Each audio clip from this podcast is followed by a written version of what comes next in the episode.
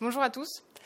Euh, on est ravis d'être avec vous aujourd'hui et on est content de voir qu'on a fait salle comble. Alors c'est pas la plus grande des salles, mais ça veut dire quand même que l'IT intéresse un peu, même si c'est pas la part de CO2 énorme, ça intéresse quand même. Donc, euh, bonjour à tous.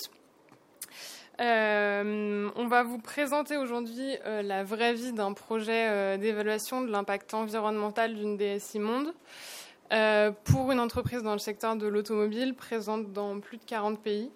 on est sous NDA, donc on ne va pas pouvoir vous révéler le nom de l'entreprise ou des chiffres clés.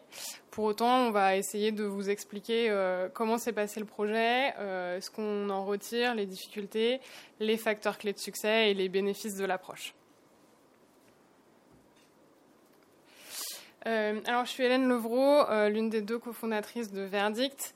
Verdict, on est un éditeur de logiciels. Euh, on s'est créé il y a deux ans et on fournit une solution de performance RSE du numérique pour les entreprises. Donc, on, a pris le, le parti pris, euh, d'avoir une approche complètement transverse au numérique euh, et d'évaluer euh, tous les impacts du numérique sur les trois piliers de la RSE et sur les 17 objectifs de développement durable de l'ONU. Donc typiquement sur le pilier environnemental, on va aller regarder le carbone, mais pas que, on va regarder aussi les déchets, les ressources, etc. Et ainsi de suite sur, sur les autres piliers. Et aujourd'hui, on va se focaliser sur la partie environnementale sur laquelle on a travaillé pour ce client. Merci Hélène et bonjour à toutes et à tous. Donc ravi également que la salle soit pleine aujourd'hui. Moi je suis Maxime Vica, je suis manager chez Capgemini Event, donc c'est la filiale conseil de Capgemini. Et ça fait euh, trois ans maintenant que je contribue à développer notre offre euh, numérique responsable, qui est née en France et qui maintenant s'étend à, l'étranger. Donc depuis un, peu plus d'un an maintenant, on accompagne aussi des clients euh, à l'étranger autour de quatre sujets principaux. C'est d'abord évaluer leur impact environnemental lié à l'IT. Et donc c'est un, des exemples qu'on va vous partager aujourd'hui c'est aussi établir leur, leur, stratégie Sustainable IT, numérique responsable, à, moyen et long terme. Ça, c'est le premier sujet. Le deuxième sujet, c'est évidemment aller déployer des initiatives concrètes pour euh, réduire cette empreinte IT chez nos clients. Euh, le troisième grand sujet sur lequel on accompagne nos clients, c'est embarquer les collaborateurs, les employés, euh, dans cette transformation, puisque ce n'est pas qu'un sujet technologique, c'est aussi un sujet du humain. Donc, c'est comment embarquer les équipes IT et les équipes, les autres équipes et les autres employés de, de, chaque entreprise. Et le quatrième grand sujet sur lequel on accompagne nos clients, c'est aussi ce qu'on appelle l'IT for Green. Donc, c'est identifier comment les nouvelles technologies peuvent, à l'inverse, être une solution pour réduire l'impact euh, environnemental d'autres activités, d'autres opérations que l'IT au sein, au sein de, ces organisations-là. Donc voilà les quatre grandes thématiques sur lesquelles on se concentre nous chez Capgemini. Et évidemment, dans ce cadre, on travaille avec de multiples partenaires, et donc euh, Verdict euh, en est un. Et donc là, aujourd'hui, on va vous partager un exemple d'un projet qu'on a mené pour évaluer justement l'empreinte d'un de nos clients globaux. Et donc je laisse la parole à... Pas du tout. Je reprends la parole pour vous dire pourquoi, euh, pourquoi est-ce qu'une DSI internationale euh, est intéressée pour euh, travailler sur ce type de thématique Mais Pour trois raisons principales. Tout d'abord parce que c'est une entreprise qui a des ambitions environnementales déjà très fortes, déjà bien formalisées, donc notamment devenir neutre en carbone d'ici 2040. C'est aussi intégrer tous, les, sujets de circularité dans son business model. c'est également intégrer l'éthique dans ses opérations. donc voilà, une entreprise déjà très engagée et avec une, feuille de route environnementale corporate déjà bien, ancrée. C'est aussi une entreprise qui a, euh, voilà, pour laquelle le développement durable est une valeur cœur de l'entreprise. Donc, au sein de tous les échanges qu'on a pu avoir chez euh, les employés, chez les interlocuteurs avec qui on a pu traiter, on a bien senti, et eux-mêmes l'ont exprimé à tous les niveaux hiérarchiques, pas seulement au niveau managérial, euh, mais aussi au niveau opérationnel, que le développement durable et l'environnement doivent faire partie intégrante de, la feuille de route de cette, entreprise. Et enfin, c'est une volonté aussi de euh, la DSI, donc notamment le CIO et le CDO avec qui on a traité, de se responsabiliser sur ce sujet. C'est-à-dire qu'aujourd'hui, les thématiques environnementales doivent être déclinées, et toutes ces ambitions environnementales doivent être déclinées par tous les départements. Et donc, euh, l'informatique, l'IT n'est pas en reste. Euh, et donc, c'était là une volonté presque proactive de ces interlocuteurs de, prendre en main et de décliner une politique corporate sur, sur leur périmètre respectif. Ça, c'est le premier volet euh, de, pourquoi est-ce que euh, ils sont, c'était ce client est venu nous voir. Le deuxième, c'est bah, évidemment comprendre quelle est l'empreinte euh, liée à son IT. Donc, ils ont aujourd'hui une bonne vision de leurs impacts environnementaux au sein de leurs différentes entités business, au, au, sein de leurs différents départements, mais pas IT. Donc, ils souhaitaient comprendre sur tous les niveaux de l'IT, donc pas seulement les équipements utilisateurs, mais aussi les infrastructures, les réseaux, le cloud, etc quelle était la part de ce digital finalement dans l'impact euh, global euh, de, cette entreprise euh, qui, est, mondiale? Évidemment, c'est aussi identifier quelles sont les sources de pollution associées à ces, ces différentes empreintes pour ensuite, et là c'est le troisième grand objectif, et raison pour laquelle cette entreprise est venue c'est pour évidemment comprendre c'est mieux, agir c'est encore mieux. comprendre c'est bien, agir c'est encore mieux. Donc réduire et anticiper euh, donc réduire pourquoi? Bah, Pour euh, déployer des actions concrètes à court, moyen et long terme pour réduire cette empreinte liée à l'IT. Euh, et surtout anticiper dans un contexte de digitalisation très agressive que l'entreprise mène pour digitaliser non seulement ses opérations mais aussi les produits qu'elle construit pour réduire cette empreinte à terme. Et enfin, c'est être en capacité pas uniquement de disposer d'une vision statique de son empreinte et avoir un certain nombre d'actions à mener sur les trois prochains mois, mais pouvoir réévaluer cette empreinte et ensuite travailler sur le long terme euh, pour, euh, euh, réduire cette empreinte liée à l'IT de façon pérenne. Peut-être un dernier élément de contexte, quand les clients sont venus nous voir, en fait, ils nous ont avoué avoir déjà commencé cet exercice, tenté en tout cas d'évaluer cette empreinte carbone liée à l'IT il y a quelques mois de cela. Et en fait, ils n'y sont pas parvenus pour de nombreuses raisons, notamment parce que c'est un sujet complexe qu'ils n'avaient pas anticipé, donc ils n'ont pas su identifier quelles seraient les données à collecter pour ensuite pour modéliser cette empreinte et aussi parce que c'est un sujet qui traitait qui allait bien plus loin, bien au-delà du département IT, puisqu'il fallait aller voir aussi d'autres entités. Et donc c'est là où on a joué un rôle aussi de médiateur et de coordinateur pour aller chercher les bonnes, les bonnes données euh, dont je vous parlerai euh, juste après. Hélène, vas-y. Tu veux compléter? Oui, juste pour compléter, euh, un, élément de contexte. cette entreprise-là, son QG est, dans un pays d'Europe plutôt en avance sur les sujets environnementaux. Euh, et, un élément clé à avoir en tête, c'est que eux mesurent déjà aujourd'hui leur scope 3, ce qui est quand même assez rare aujourd'hui en France. Euh, le numérique est inscrit à la feuille de route de la RSE. Euh, ils ont des évaluations de, leur, de leur empreinte carbone régulière. je crois que c'était tous les six mois, ils voulaient passer au trimestriel. Et donc, effectivement, ils sont venus dans une approche de tout le monde doit faire sa part, l'IT aussi, on veut savoir ce qu'on pèse. Et donc, on veut établir une baseline, mais on veut tout de suite s'ancrer dans une démarche de, réévaluation. Euh, donc voilà, on, note quand même qu'en termes de maturité, ils étaient un peu en avance par rapport au, marché français. Et je juste Vas-y. Et juste pour rebondir et terminer là-dessus, donc finalement, les trois grandes questions qui nous ont posées et qu'on finalement on voit aussi chez d'autres clients, hein, euh, c'est comment faire participer l'IT à l'agenda environnemental global de l'entreprise. Euh, c'est comment établir une vision claire des impacts IT aujourd'hui, mais surtout demain. Donc comment on réplique cet exercice. Et ensuite, comment on réduit euh, aujourd'hui très rapidement, mais aussi à, moyen et long terme, dans un contexte de, encore une fois, digitalisation massive. Donc ça, c'est les trois grandes questions qu'on retrouve chez les clients qui viennent nous voir. Euh, je vais laisser Hélène nous discuter un petit peu de la roadmap et de la façon dont le projet s'est organisé dans le temps. Euh, alors, le planning, à quoi ça ressemble? Comment on fait pour s'évaluer euh, au niveau global quand on est dispersé dans plus de 40 pays? Donc on vous a mis effectivement la roadmap projet qui se décline en trois phases. une phase de collecte de données, euh, une phase de mesure, d'analyse, d'interprétation et une phase de passage à l'action. Euh, en, amont finalement de la collecte, on l'a mis dans la phase de collecte, mais euh, et ça rejoint un peu ce que Maxime disait sur le fait qu'ils avaient eu des difficultés à se lancer eux-mêmes dans l'exercice. On a une phase d'un peu moins d'un mois, mais comme sur décembre il y a Noël, on a mis ça sur un mois, vraiment de, cadrage du périmètre qu'on veut évaluer. Euh, là, encore une fois, on est sur plus de, 40 pays. Quels sont les pays à évaluer? Est-ce que les données sont faciles à collecter? Est-ce qu'on est sur euh, des gouvernances euh, centralisées où on va tout avoir en un point ou complètement décentralisées et il faut aller collecter des données dans 40 pays différents?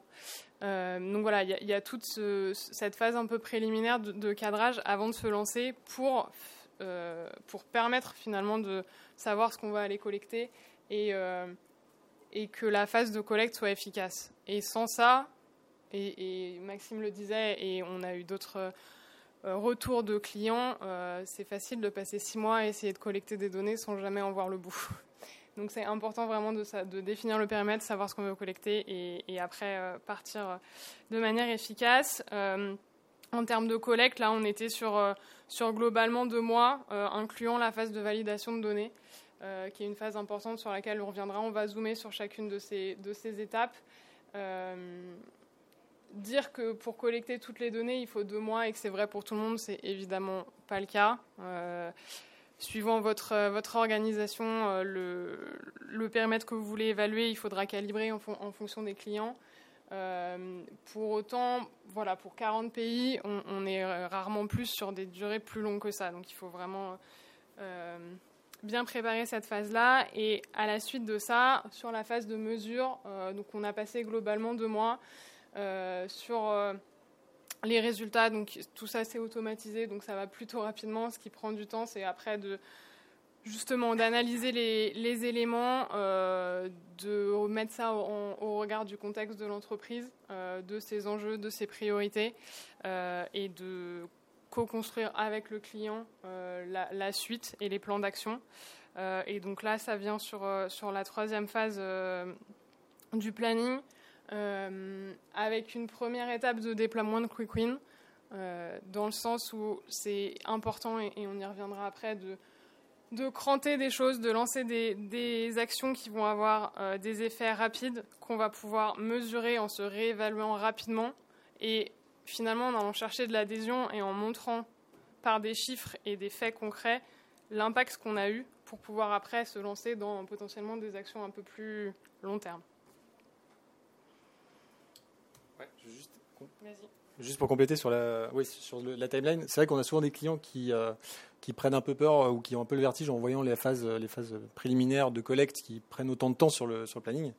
Mais il faut savoir que pour faire cet exercice sérieusement et, euh, pour aller euh, récupérer des données qui soient fiables et avoir des résultats donc qui soient euh, de, qualité satisfaisante, il est important de prendre ce temps-là, même si aujourd'hui on dispose d'outils voilà, comme, comme Verdict pour, pour aider à cette collecte. Voilà, ces, ces, données sont souvent éparses, sont souvent éparpillées dans, des groupes, surtout internationaux. Et donc, en effet, cette, phase prend un peu de temps. Mais il faut savoir aussi dire stop à un moment donné pour pas que cette phase déborde. Donc, il faut savoir donner ces limites-là euh, sur, ce, planning. Et donc, en parlant de collecte, euh, si, je, vous donne un petit peu d'informations sur comment cette, euh, phase s'est déroulée, alors on a, titré une étape critique et en effet, c'est une étape non des moindres et qui, peut réserver un certain nombre de surprises parfois. alors pourquoi c'est une étape critique? Déjà parce qu'il y a trois phases à cette étape-là, cette phase-là. D'abord, il faut, avant même de commencer à collecter, il faut définir le périmètre de, la collecte. Et ça, ce périmètre va dépendre du besoin du client. Et c'est uniquement le client qui, est capable de le transmettre. Donc le périmètre, euh, euh, il peut avoir différents axes. Il est géographique. Donc là, en l'occurrence, on avait un certain nombre de pays, pas tous, pas tous les pays dans lesquels euh, l'entreprise était, présente, mais un certain nombre, puisqu'il y a des pays plus, plus faibles, où il y a moins d'équipements, et donc ça ne sert à rien d'aller récupérer autant d'informations si ça n'a pas d'impact sur euh, la baseline finale. le périmètre, il va aussi être euh, organisationnel, donc quels sont les départements avec lesquels on va devoir travailler. Euh, là, en l'occurrence, dans le département digital, il y avait toutes les équipes infrastructures, les équipes digital workplace, donc qui géraient les équipements utilisateurs notamment, les équipes réseau avec qui on a dû traiter. Donc, on a aussi dû détourer ce périmètre-là en amont du, au début du projet. Il y a aussi tous les domaines fonctionnels IT qui vont devoir être traités. Donc là, je les ai évoqués. On a, dû valider avec le, client qu'on traitait en effet pas uniquement des équipements utilisateurs, mais aussi de, des infrastructures, du cloud, euh, de, toutes les infra on-prem, euh, des réseaux, euh, des données et des flux de données qui transitaient entre leurs différentes infrastructures. Et enfin, le périmètre aussi ACV, donc la question à poser, c'est est-ce qu'on souhaite évaluer uniquement l'usage de ces différents équipements ou aussi voilà, toute leur construction, leur production, leur distribution et leur fin de vie. Et là, c'était aussi le cas. Donc, on a travaillé dans un mode euh, ACV, donc euh, année du cycle de vie.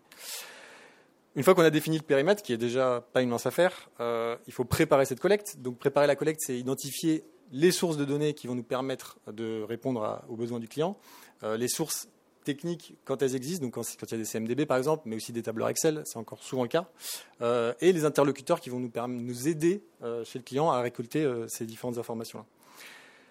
Et enfin, c'est enclencher et mobiliser toute cette, toute cette machinerie qui n'est pas, encore une fois, une usine à gaz. Hein. L'important, c'est d'identifier quelques interlocuteurs clés qui vont ensuite faire cet exercice-là de, de, collecte pour, pour animer et accompagner cette collecte dans le temps et donc euh, voilà, il y a aussi tout un enjeu de, prendre par la main certains interlocuteurs pour itérer euh, tout au long de cette collecte et éviter l'effet tunnel qui est aussi euh, souvent le cas, souvent appliqué et qui est souvent la réalité des, projets de ce type. Donc voilà, pas une mince affaire parce qu'il y a ces trois étapes-là à, à, valider, à délivrer.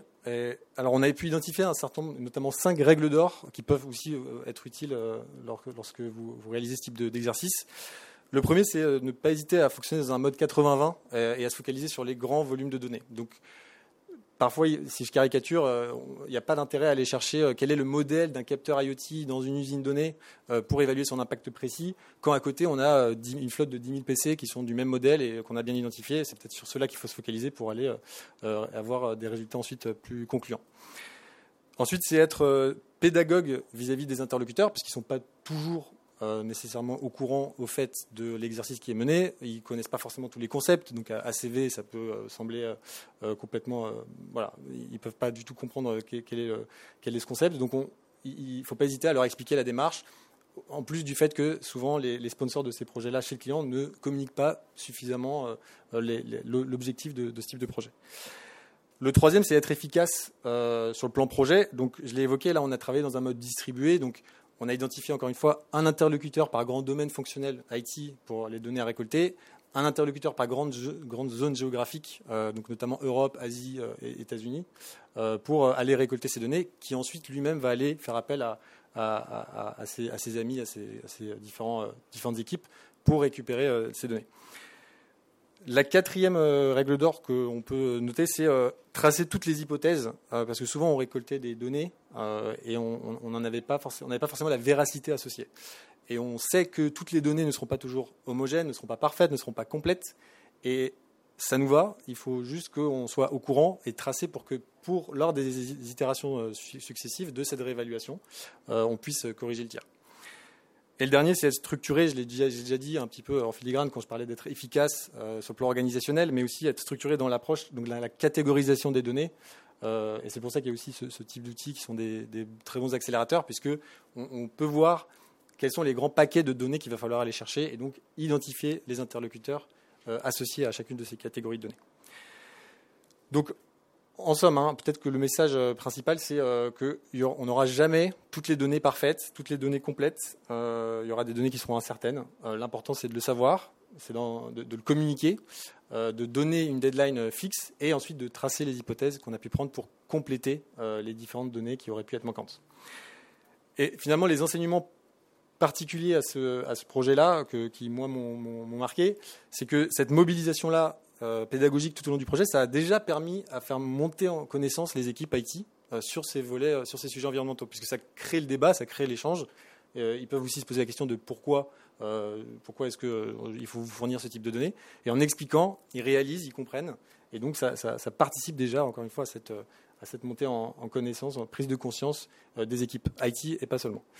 Et le deuxième enseignement, c'est que cet exercice-là, on l'a mené dans un, voilà, dans, un objectif de modélisation des impacts environnementaux, mais on s'est rendu compte que c'était très utile aussi de, euh, bah, de, finalement refaire un inventaire des équipements IT euh, et, pas que de, l'entreprise, puisque encore une fois, dans le, cas, dans le cas de ces entreprises globales, parfois elles ne sont pas capables de nous fournir euh, le nombre de PC qu'il y a dans un, dans un, pays donné ou le nombre de serveurs qu'il y a dans un data center donné. Et finalement, ça a aussi servi à, à aussi rendre plus propre finalement leurs différents inventaires IT. Donc comme quoi, l'environnement peut aussi être utile euh, à, faire un peu de ménage dans les, dans les inventaires et les différentes CMDB de, nos clients. Voilà pour l'étape de la collecte des données, qui était une étape euh, importante, mais impact un autre, une autre étape aussi importante est la modélisation. Et donc, Hélène, je te laisse la main. Tu m'as pris mes feuilles. Merci. Merci. Oui, et, peut-être avant de passer aux impacts et finalement aux résultats, ou en tout cas c'est entre les deux, entre la collecte et les résultats, euh, effectivement, euh, les, clients et les prospects avec qui on parle sont souvent un peu euh, un peu peur de la qualité de leurs données. Est-ce qu'on saura faire quelque chose? Est-ce qu'il faut que je fasse un projet de six mois de cleaning de mes données avant de se lancer? La réponse est non. parce qu'effectivement, comme le disait Maxime, on fonctionne en 80-20, on va se concentrer sur les gros volumes. on a un module d'enrichissement dans la solution qui permet d'aller enrichir les données si, on a des éléments qui sont manquants. Et, et en fait, comme le disait Maxime, toute cette étape de collecte, on va vraiment commencer d'acculturer les clients et, de les solliciter sur certains, sur certains sujets où ils vont effectivement commencer à, comprendre les, impacts derrière ça et à améliorer si besoin, la qualité de leurs données. Et, c'est vraiment une approche itérative, donc donc faut pas avoir peur. donc les impacts. une fois qu'on a fini la collecte, on avait donc des données d'inventaire de plus de 115 000 équipements répartis dans 40 pays. Euh, donc ça, c'est plutôt la partie quantitative. On avait tout ce qui était politique euh, de la DSI euh, réparti sur trois régions. Et donc tout ça, il fallait l'analyser. donc ça, c'était un des enjeux principaux de, de cette phase-là. donc de sortir un chiffre en valeur absolue de kilotonnes de CO2 c'est automatique dans l'outil, donc euh, c'était pas si compliqué. Mais en fait, ce qui est compliqué, c'est de faire parler ce chiffre-là, parce qu'en fait, c'est donc en l'occurrence, on ne citera pas le chiffre en question, mais une fois qu'on a ce chiffre, le sujet, c'est finalement pas tant le chiffre que qu'est-ce qu'on en fait, qu'est-ce que ça veut dire, comment je répartis ça. Et donc, c'est là où euh, nous, dans la solution, et, on a accompagné les, clients pour qu'ils comprennent ce que ça voulait dire. On a décliné ces chiffres sur les différentes régions, sur les différents pays, sur les différents domaines informatiques, la croisée de tout ça pour justement essayer de, faire prendre conscience aux clients et, et qui s'approprient vraiment ces résultats. Et après, mais ça, ça empiète sur le, les leviers après à activer, mais le fait pour eux de comprendre ça, ça va aussi leur faire comprendre les leviers qu'ils vont pouvoir activer dans un pays où le mix énergétique est bas ou est haut. On ne va pas pouvoir faire les mêmes choses sur justement la partie ACV, le cycle de vie. Est-ce que je vais travailler sur la fabrication, sur l'utilisation Ce pas les mêmes impacts en Chine qu'en Inde, qu'au Royaume-Uni. Donc voilà, toute cette phase-là, c'est vraiment... Euh, euh, au-delà de sortir des chiffres, de, les rendre parlants euh, et d'accompagner les, les, clients sur ce sujet-là. Donc ça, c'est vraiment la partie carbone. En plus de ça, euh, tous, les, tous les éléments qualitatifs de politique, euh, nous, on, les analyse et on produit un index de maturité pour les clients, ce qui leur permet, en plus des chiffres, de, bah, de aussi faire parler ces chiffres-là en se disant, bah, très bien, euh, je comprends que je fais tant de tonnes CO2, ok, euh, mais aussi que j'ai une note de 0 à 100 sur euh, chacun des objectifs de développement durable. On peut le décliner aussi par thème, ce qui permet de savoir finalement que les politiques sur mes équipements de workplace sont plutôt bons par rapport aux bonnes pratiques. J'ai pas forcément grand chose à faire là-dessus. Par contre, sur l'infrastructure ou sur mon cloud, là, c'est pas vraiment aligné. Donc voilà, on a, on a ces deux mailles de résultats différents qui permettent d'appréhender vraiment une maturité de numérique responsable à la fois au global et encore une fois déclinée euh, dans tous les niveaux euh, organisationnels. Euh, et donc, ça permet aussi de calibrer les résultats, ou en tout cas de s'assurer aussi potentiellement d'incohérence, ou de faire prendre conscience aussi aux clients de, qu'est-ce qui se joue quand on mesure de l'impact carbone.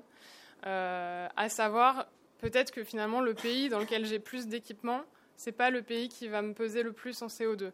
Et donc ça, c'est peut-être, vous allez me dire basique pour certains d'entre vous, c'est pas forcément le cas pour tout le monde. Donc voilà, ça permet aussi de, montrer les, relations qu'il y a et, comment on valorise du, carbone. Euh, et en l'occurrence, chez VESE, donc leurs postes d'émission euh, principaux, c'était les équipements Workplace et Network et euh, tout leur hébergement privé qui était dans le cloud, enfin qui était dans un cloud privé chez un fournisseur. Donc voilà, ça amène aussi des leviers sur lesquels on va pouvoir travailler après. Et ce qui est aussi euh, ressorti du résultat et de l'analyse, c'est que euh, finalement ils avaient une gestion de leur IT qui était déjà plutôt responsable. Est-ce que c'était voulu ou pas? L'histoire ne le dira pas. mais mais, euh, mais voilà, on, on, met aussi en lumière justement des politiques qui sont déjà en place, qui sont plutôt euh, saines et responsables, d'autres sur lesquelles il faut travailler, et ça permet d'éclairer les, clients sur les choix qu'ils ont déjà faits et, et, sur la suite aussi. Euh, je vais Ouais, je, vais... T'as fini? Hmm? Ok. Dès qu'on a de la batterie, c'est bon. Euh, et donc en effet, après, après la modélisation, donc analyser c'est euh, bien, mais agir c'est encore mieux. Et donc on, il a fallu identifier un certain nombre de, de, listes, de leviers d'action qui soient pragmatiques, qui soient ciblés et priorisés pour accompagner le dit client euh, dans, dans sa, première feuille de route finalement numérique responsable. Et, pour cela, on l'a fait sur, sur la base de l'analyse quantitative qu'a évoqué Hélène juste avant. Donc là, c'est concrètement, c'est on, va identifier sur les différents axes qu'on a évoqués tout à l'heure, donc à la fois fonctionnel, donc IT, est-ce que je vais plutôt devoir agir sur mes infrastructures, sur le cloud, sur mes fournisseurs cloud, euh, sur mes achats, sur euh, mes équipements euh, utilisateurs sur, ça peut être les téléphones mobiles que je fournis à mes employés, par exemple. ça, c'est un axe. Le deuxième axe, ça peut être les, étapes du cycle de vie. Donc, est-ce que finalement mes impacts proviennent plutôt de la construction la fabrication euh, de, mes PC ou plutôt de la fabrication de, la fin de vie, par exemple, de mes serveurs. C'est aussi un autre axe de réflexion. Et enfin, euh, quels sont les pays, les régions sur lesquelles je dois focaliser ces actions? Peut-être qu'en fait, euh, la plupart des dix premières actions que je dois mener seront dans un pays donné parce que c'est là que, c'est là que proviennent mes, mes, impacts principaux. Donc ça, c'est un premier axe et ça nous permet de dégager une liste d'actions. alors, nous, on a la conviction qu'avoir une liste de 50 actions qui soit pas qui soit complètement linéaire et, pas priorisée, ça n'a pas forcément d'intérêt pour les clients. Donc ce qu'on a fait, c'est qu'on a priorisé, on est, on allé un peu plus loin dans l'exercice pour prioriser ces actions sous différents axes, sur différents critères. Donc euh, tout d'abord, c'est l'effort qui serait euh, à réaliser, à mener euh, par le client pour déployer cette action, donc en termes de ressources, de coûts, d'expertise à mobiliser. Ensuite, c'est évidemment le bénéfice environnemental escompté de cette action. Et ça, on est capable de le valoriser, de le modéliser grâce aux résultats qu'on a, a, a modélisés, qu'Hélène a, a décrit juste, juste avant.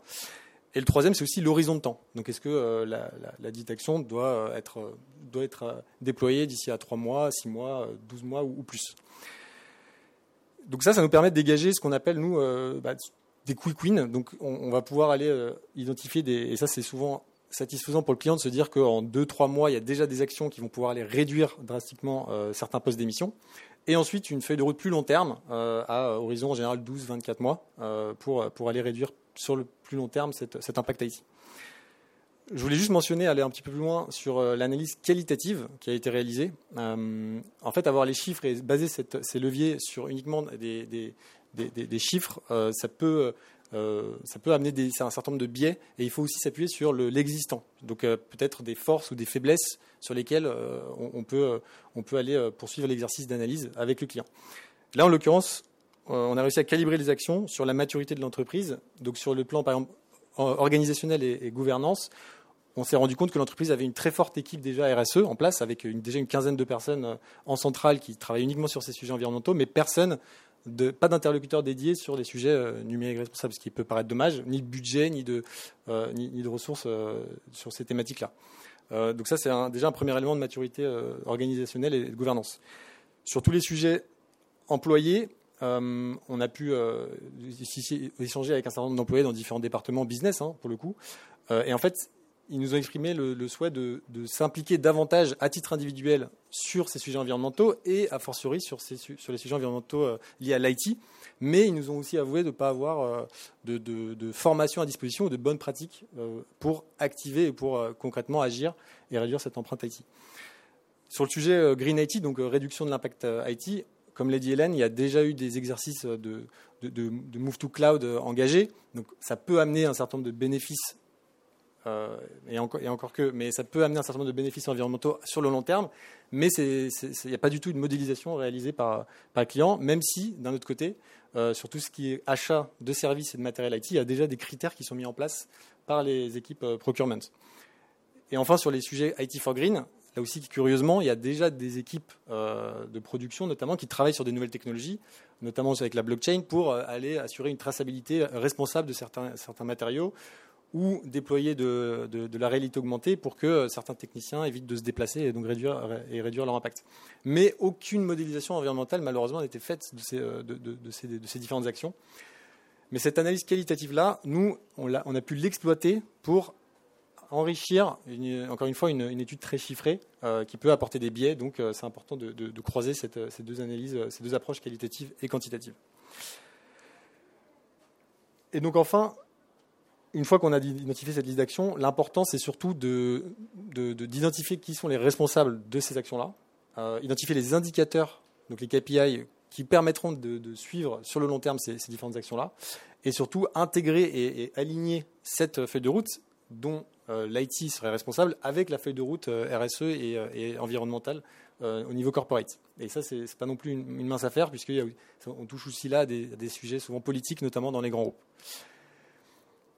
Donc, pour conclure sur, euh, sur les leviers, donc là, vous avez un certain nombre de chiffres. Hein. c'est des leviers d'assez haut niveau qu'on a pu établir euh, dans, ce cadre-là. Donc 36 leviers, dont 11 à déployer dans les, dans les 3 mois. L'objectif, c'est d'aller un cran plus loin pour détailler de façon encore plus opérationnelle ces leviers et, d'écrire des, sous-actions encore plus, plus concrètes pour que les clients puissent, puissent activer cette feuille de route. Hélène, je vais te laisser conclure.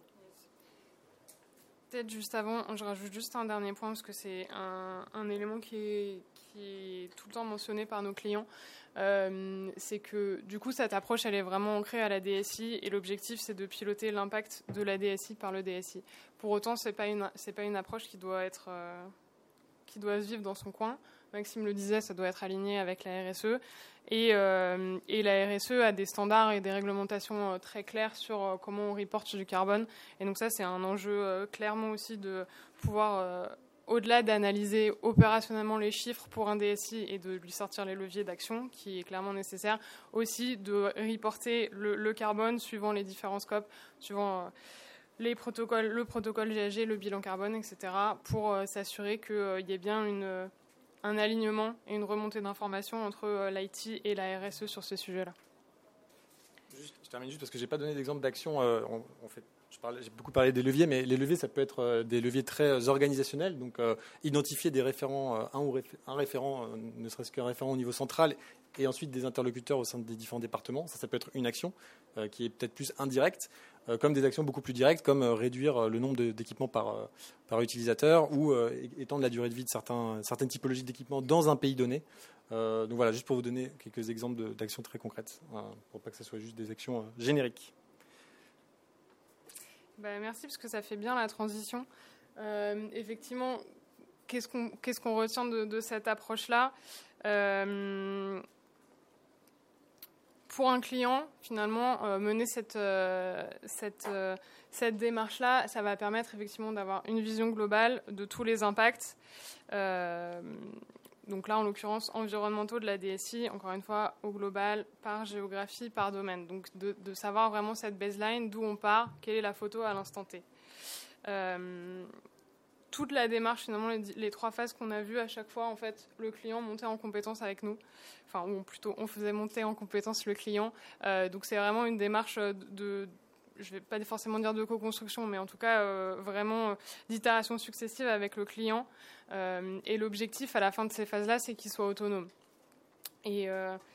Et, donc qu'il ait la vision de ses impacts, sa maturité, qu'il sache où il en est, qu'il ait ses premiers leviers, euh, pour être autonome et lancer ses plans d'action, effectivement, euh, Maxime le disait, plan d'action euh, peut être sur plein de, domaines différents.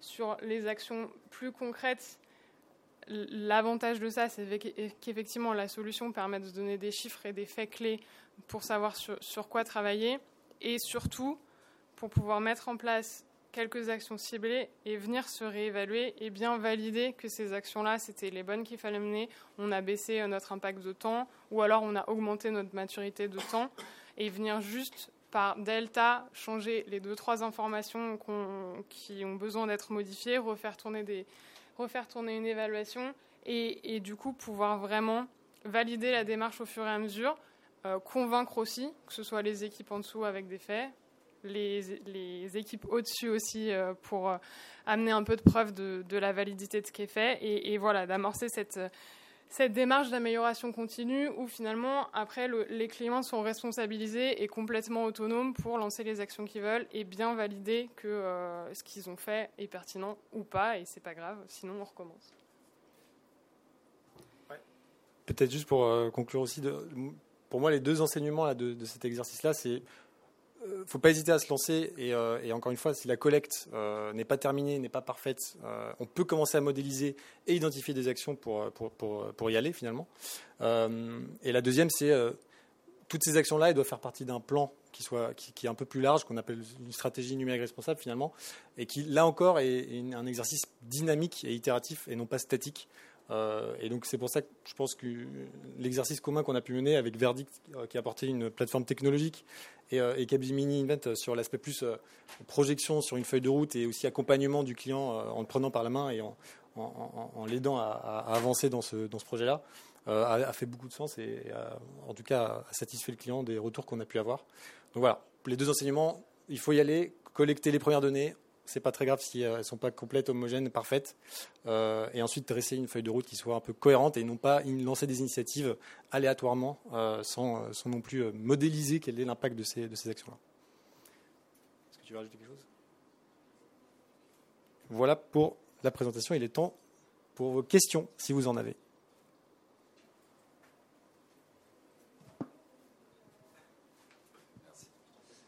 Merci et bravo pour la présentation. Euh, petite question sur le, côté organisationnel. Souvent dans les grands groupes, on se retrouve avec une DSI qui est en fait un centre de coût qui va disséminer ses équipements et ses services tout au, fil de l'organisation, on va dire. Et en fait, euh, c'est pas eux finalement qui ont la main sur la, politique réellement, euh, on va dire sur le renouvellement ou sur la prolongation de durée de vie, etc. Donc, comment ça se gère ça dans des groupes internationaux comme ça?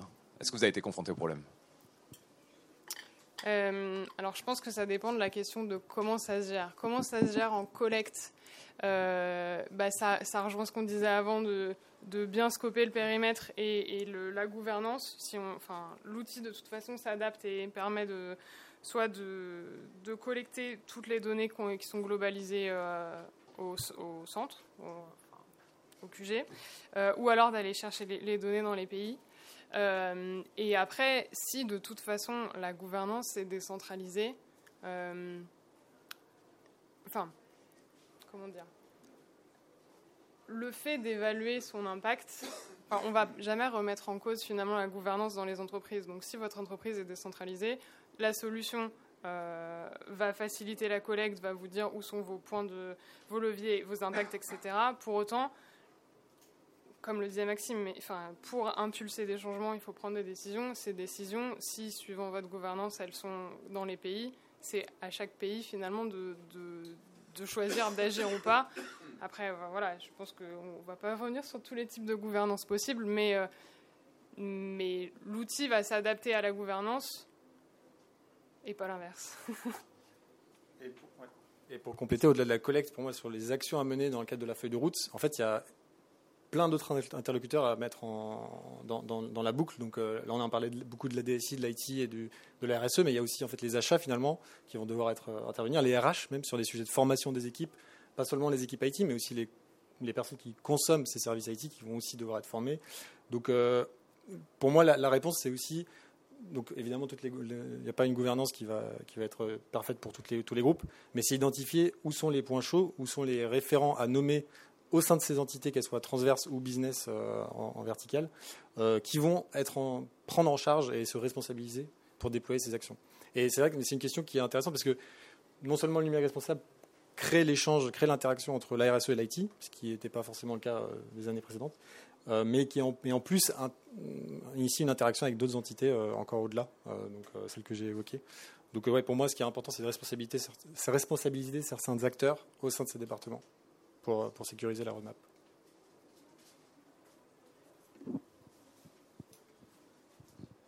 Fort de cette expérience que probablement vous avez complétée par d'autres, est-ce que euh, vous êtes aussi force de proposition sur des quick wins euh, Par exemple, euh, on sait que le hardware est, et en fait 80% de, l'émission euh, du numérique euh, aujourd'hui. Euh, donc, est-ce que vous êtes force de proposition en disant à vos clients, eh bien, allongez la durée de vie de vos laptops, allongez la durée de vie de, vos smartphones, ou est-ce que vous restez plutôt en, en rôle de conseil et d'organisation? En fait, ce qu'on a vu pour ce cas-là et, pour d'autres cas clients, c'est que euh, suivant le footprint géographique ou autre, euh, les chiffres qu'on peut voir dans la presse euh, des 80% ou autres, ils ne sont pas applicables partout parce qu'on a, enfin, parce que la vie des entreprises et, enfin, et l'IT, chaque entreprise a, des, a un parc IT différent. Euh, et donc c'est pour ça que c'est là la valeur aussi de pouvoir voir où sont vraiment les impacts d'un pays à un autre, d'un domaine à un autre, euh, suivant les équipements alloués dans un pays ou un autre. Euh, donc clairement oui, les recommandations elles sont, elles sont basées là-dessus. dans l'outil, on a des recommandations qui sont générées automatiquement en fonction des scores, etc. On est capable d'aller plus loin en, service pour accompagner nos clients Et, là, je vais laisser Maxime.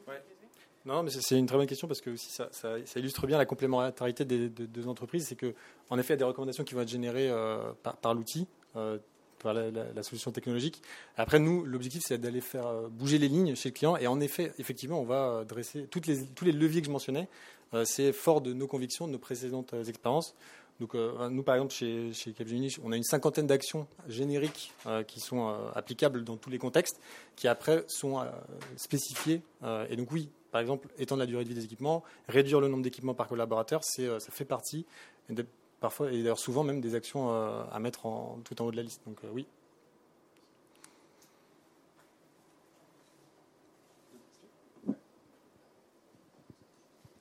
J'ai une question de boutique, hein, ça peut intéresser. Comment vous êtes choisi? En fait, la question, c'est euh, là, c'est l'intérêt du salon, hein. des solutions euh, qui auraient la couverture fonctionnaire de verdict. Je les ai pas analysées froidement, mais j'ai quand même l'impression que parce qu'il y a justement des métriques et, qu'on les déroule, il y a un algorithme qui, même s'il est différent, va quand même être assez proche. Et puis dans le cas de verdict, pourquoi avoir choisi comme intégrateur euh, Capgemini et le client dans tout ça, lui, comment est-ce qu'il est venu vers vous avec quel besoin?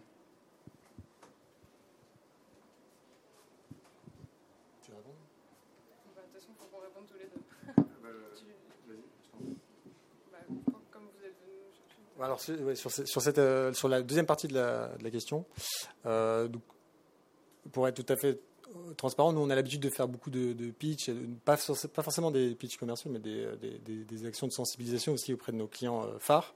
Donc là, en l'occurrence, c'était un de nos clients principaux. Et donc là, moi, j'ai eu l'occasion d'interagir avec un certain nombre de représentants du département IT, encore une fois, dans une session de partage de quel est le sujet, pourquoi c'est important de se saisir de la thématique.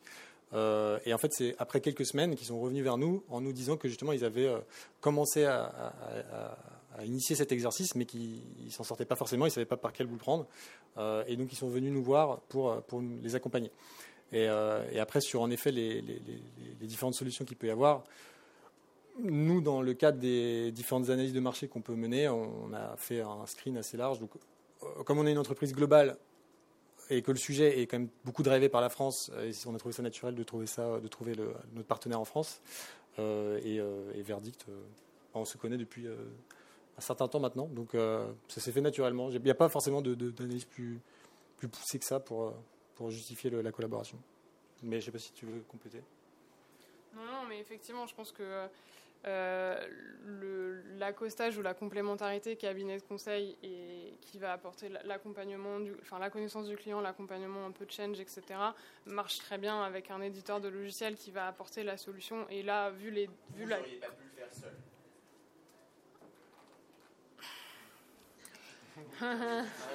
Mais c'est ça la question. Euh, je pense que, ça, en fait, ça, dépend, ça dépend de la maturité du client. En fait, nous, vu notre. Aujourd'hui, on est éditeur de logiciels, on n'a pas vocation à devenir cabinet de conseil. Donc, moins le client va être mature, plus il va avoir besoin d'accompagnement, et moins on va y aller tout seul, et on va plutôt travailler avec des partenaires comme, Capgemini, dont c'est le métier. Euh, et, pourquoi on est parti avec, euh, eux? Effectivement, on se connaît depuis un moment et on, travaille bien ensemble. Euh, et et par ailleurs, euh, côté, verdict, on est beaucoup sollicité par des cabinets de conseil qui sont sollicités, eux, par leurs clients DSI qui se posent toutes ces questions-là euh, et, et, auxquelles ils ne peuvent pas répondre que avec du conseil et qu'ils ont besoin de cet apport de chiffres. Donc c'est pour ça que là, enfin, ça, le, le binôme fonctionne bien.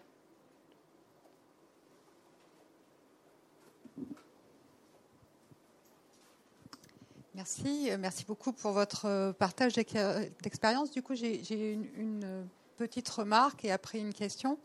la remarque, c'est que souvent, effectivement, quand une DSI se lance dans, ce type de démarche, elle pose effectivement les principes d'une amélioration continue, finalement.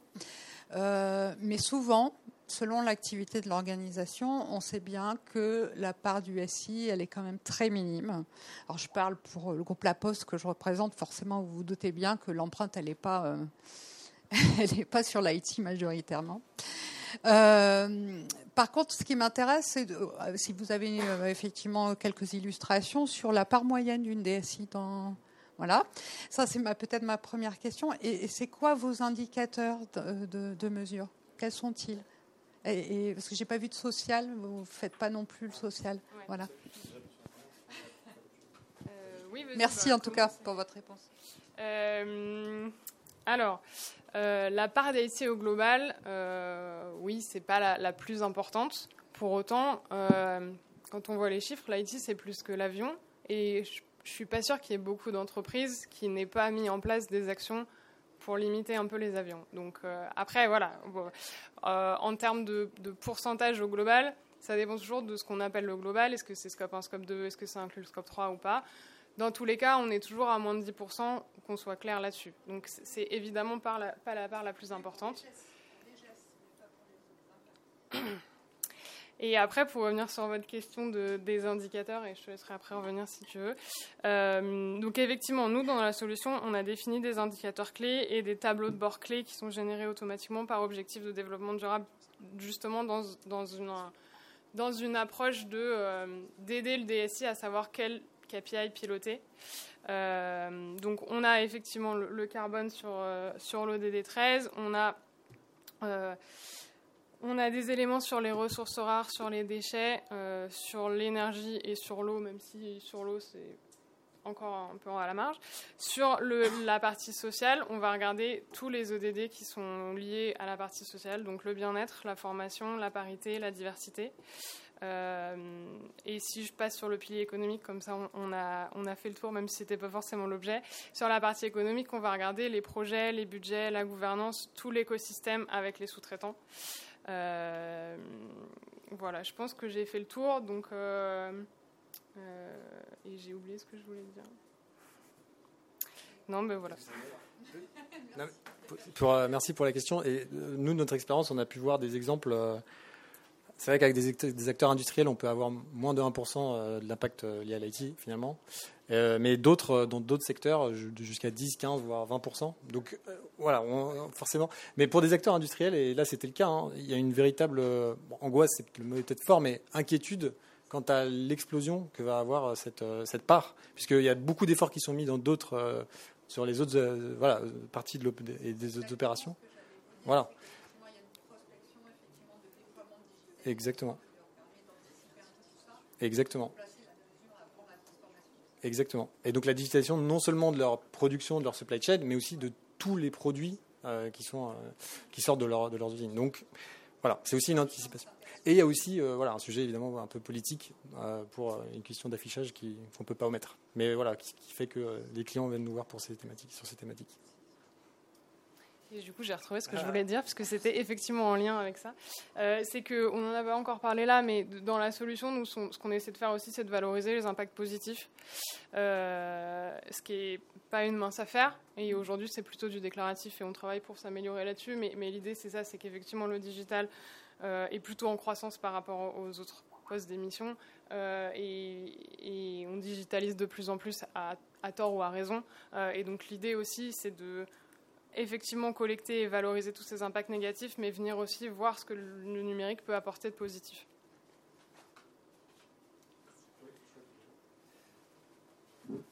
Je crois qu'il est l'heure de clôturer cette session. Merci beaucoup à toutes et à tous pour votre attention et vos questions.